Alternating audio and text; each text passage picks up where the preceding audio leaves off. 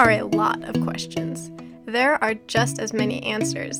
This is a podcast made for young adults who are learning more about the restored gospel of Jesus Christ.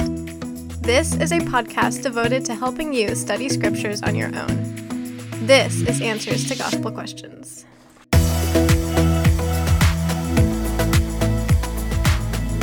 Hey, students. This Answers Gospel Questions. It's me, Brother Lawson. I'm here with Brother Wing. I'm fine. Wednesday, March 2nd. How are you, Brother Wing? I'm doing good. Um, my two year old walked out the door. Like he just saw that the front door was unlocked. Yeah. He, he like goes and opens it. I'm standing right there, so he's safe. Right. But he opens it, turns around, looks at me, says bye bye, which he has all of like five words. And that's Right. one thing he can say is bye bye. And so he just says bye bye and like walks out the front door. Was he did was he fully dressed? He, uh, see. That's a good question. I mean, if he if he had clothes on, then that's okay. He didn't have shoes on or socks, but I, I was just stunned by his independence. sure. You know? Yeah, I, I had a daughter one time walking down the street, uh, just in her diaper one time. And I was in charge. My wife had gone somewhere and neighbor brought her over. I'm like, oh yeah, I, I let her out to walk around sometimes.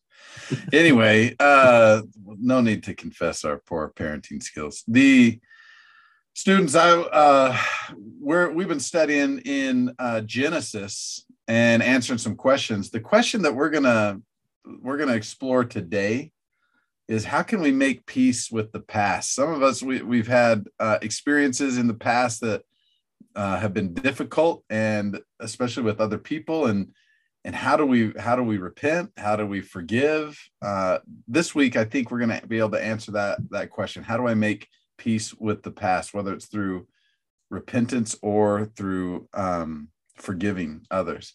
And we're going to use as our example this week. We're going to use Jacob and Esau. You remember Jacob and Esau. Esau was starving and he said, Hey, if you give me some of that pottage, Jacob, you can have my birthright. Kind of showed you a little bit of how Esau felt about the birthright. Jacob's like, Sure, gave him pottage. So, and then, and then Jacob gets the birthright, which uh, eventually gets the birthright, which makes Esau super mad, so mad that he wants to kill Jacob he wants to kill Jacob. And Rachel, Jacob's mom, I'm sorry, Rebecca, Jacob's mom says, You better get out of here. Your brother's going to kill you. And he takes off. Right. So, and then 20 years goes by. All right, let's pick up the story there. Let's pick up the, the story there because uh, after these 20 years go by, Jacob's married, he has kids, he's got he's got life, he's going on. Uh, the one thing that's still that's still going on is this quarrel that he had with his brother. The last time he saw his brother, it was a bad experience. And you can tell by reading the scriptures in Genesis that he wants to get that fixed. All right, uh, Brother Wing, pick it up there and tell us how can we, you know, let's try to answer this question. How can we make peace with the past? Okay, so one, I mean, maybe the first obvious uh, answer to this is to recognize that the Lord can work miracles. Mhm. And so, where it doesn't seem possible for us, uh, we can just, we don't know how it's going to work out. But we can at least be open to the idea that miracles can happen in some way, somehow. The Lord can do this. This to me is how Jacob is operating. Like he does, he obviously doesn't have everything figured out. Figured out. Um, it's clear from the story, uh, but he is he is uh, holding true uh, to this belief in God and, and staying connected with Him. And perhaps the most intense experience that he has in connecting with God is described at the end of Genesis 32, uh, where he has this wrestle, it's Mhm. described. And obviously, we're looking at a story here that we're missing a lot of pieces of the puzzle. Um, but we do see the results of it. So it's almost like the pieces that we do have apparently are the most important. Um, he had a wrestle, it was a very intense, difficult experience. Um, he's stressed out, uh, but he sees the face of God. Like you don't really see it in the story, but you see that that's his conclusion Mm. uh, on it. And so therefore it's called this Peniel or uh, Penuel, and it means uh, the face of God. And so, um, so in answering the question, uh, how do we make peace with the past? Uh, it's to look up is maybe one way like look to God, start to get the belief that things can work out.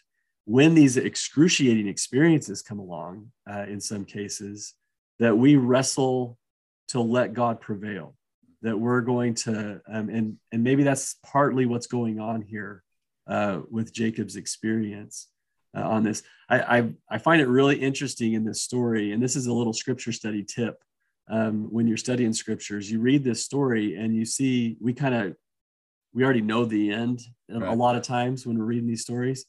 And um, Jacob thinks that as Esau, he hears that Esau's bringing 400 men with him, and it sounds like he's coming to kill everybody, mm-hmm. you know, and it's it sounds very threatening, and that's what kind of initiates this this really tumultuous experience for Jacob.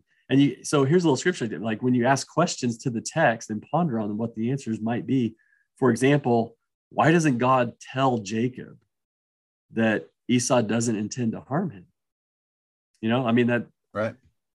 He we're that would have made it helped him sleep better at night. Sure. Yeah. Could he pray about this and be like, is this a threat or not? No. Oh no, it's not. Okay, sweet. I'll just relax. You know, but maybe the answer to that is another question. What does Jacob gain because he doesn't know Esau's right. intent right away? And um, and perhaps the Lord does the same with us. He he allows for misunderstanding. We see it all through scripture, all through modern church history as well. Like he allows for misunderstanding, even among prophets. And he doesn't tell us the full story all the time. And yet, it's an opportunity to develop our character, uh, grow in our faith. There's something more valuable to be, to be gained than to just that we can sleep well, you know, yeah. uh, in these experiences. And so again, I, I, I, hope that this is making sense on answering the question how do we make peace with the past? Um, let's take our present circumstances and use those to look to God and exercise faith in them and gain what we can from them, the character building experiences. And so um, uh, I have a little bit more to say to that, but I want to transition back to you because I feel like talking you feel like you're talking. I've been loving listening to you. I was just gonna, I was thinking, you know, students, as you read uh, Genesis 33, you're gonna find out that that Esau forgives Jacob uh, and reconciles with him in a wonderful way. I mean, he runs to meet him and kisses him, right? Remember the last time Esau was running after Jacob, it wasn't to kiss him, it was, it was to kill him. And so we don't get the story of like what happened in Esau's life that uh, that changed his feelings towards Jacob. But I like what you said, Brother Wing, that miracles can happen. And um, and the Lord was working on Esau, just as the Lord was was working on on Jacob. I remember, I'll just tell you a real quick story. When I was when I was 12 years old, I went to a scout camp, right? And one guy came with uh came on the scout camp, one of the leaders. He was totally inactive. Um, his name was Brother Morgan. His son was active, but he was inactive. He smoked and and drank and stuff. And um, and he but he would come with us on scout activities. Anyway at the scout camp there was there were those porta potties you know and you got 12 year old kids and porta potties.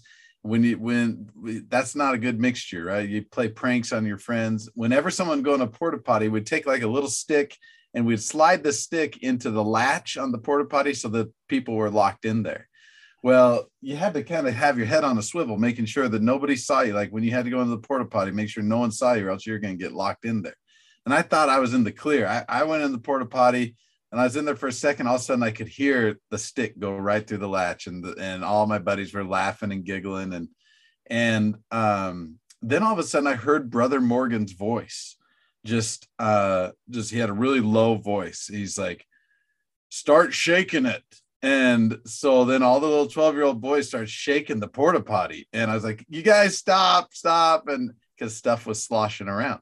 And uh, then he said, go get some water. And, and there's, you know, there's vents in the top of those things. And the, the my buddies were dumping into water into the porta potty on me. So now I'm soaking wet, stuck in a porta potty with stuff sloshed all over.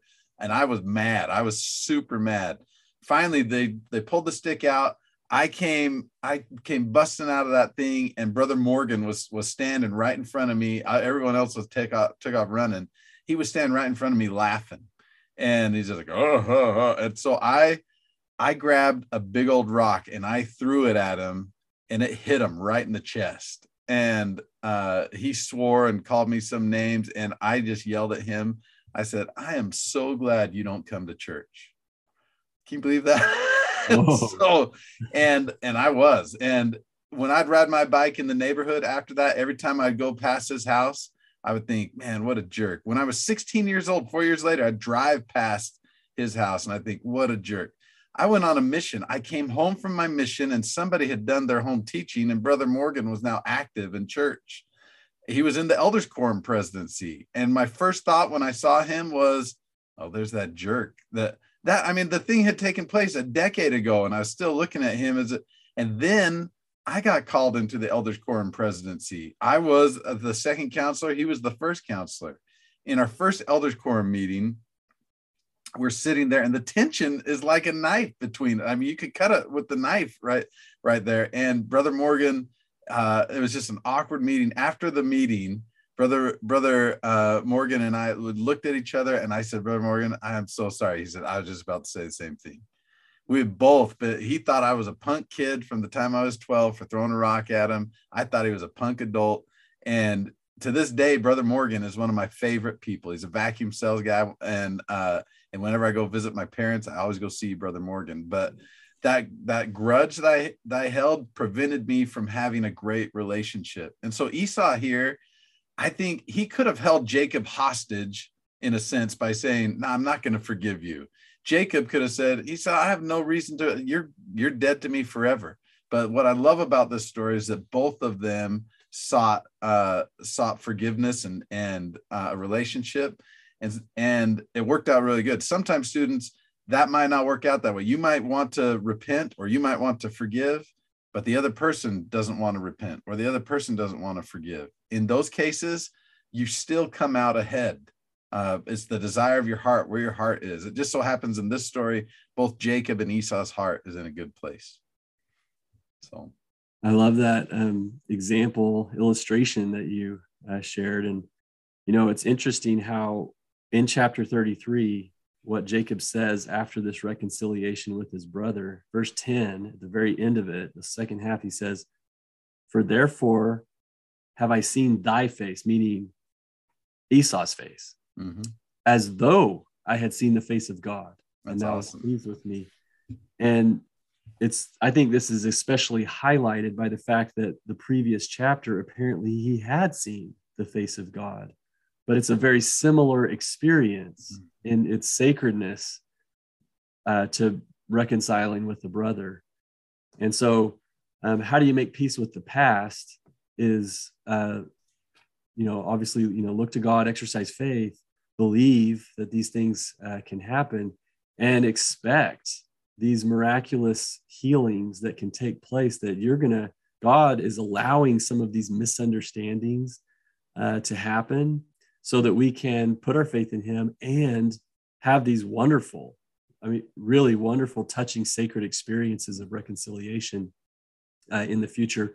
We learn a lot from that. I also know that from this story god is god's working in jacob's life. I think all of the troubles that jacob has with laban and yeah. the reconciliation that they have that precedes this possibly prepared jacob for the reconciliation uh, with his brother. And so uh, this is another thing like how do you make peace with the past? Like don't demand that it all has to happen right now. Right. Like just kind of go on with life uh ex, you know do things active things to to work on reconciliation and healing uh, but let it all come at its proper pace and time and know that god obviously wants your success here and uh, open yourself to his voice. He's going to help you. He, right. i think he was helping jacob here um, in very significant ways. As we let God prevail, we're going to have uh, these experiences, and um, and miracles really can uh, happen to to heal our hearts, to open, to to create a place uh, for forgiveness, even if it can't come right now. Just have a place set for it, like. We can make steady progress toward it and be open to the idea of it. And then the impossible can become possible. Excellent thoughts. Thanks, Brother Wing. Students, thanks for joining us. Next time is Fat Friday. If you have questions, please submit them. Uh, also, follow us on Instagram at Ozark underscore YA. And uh, until then, we love your guts, everybody. Stay righteous.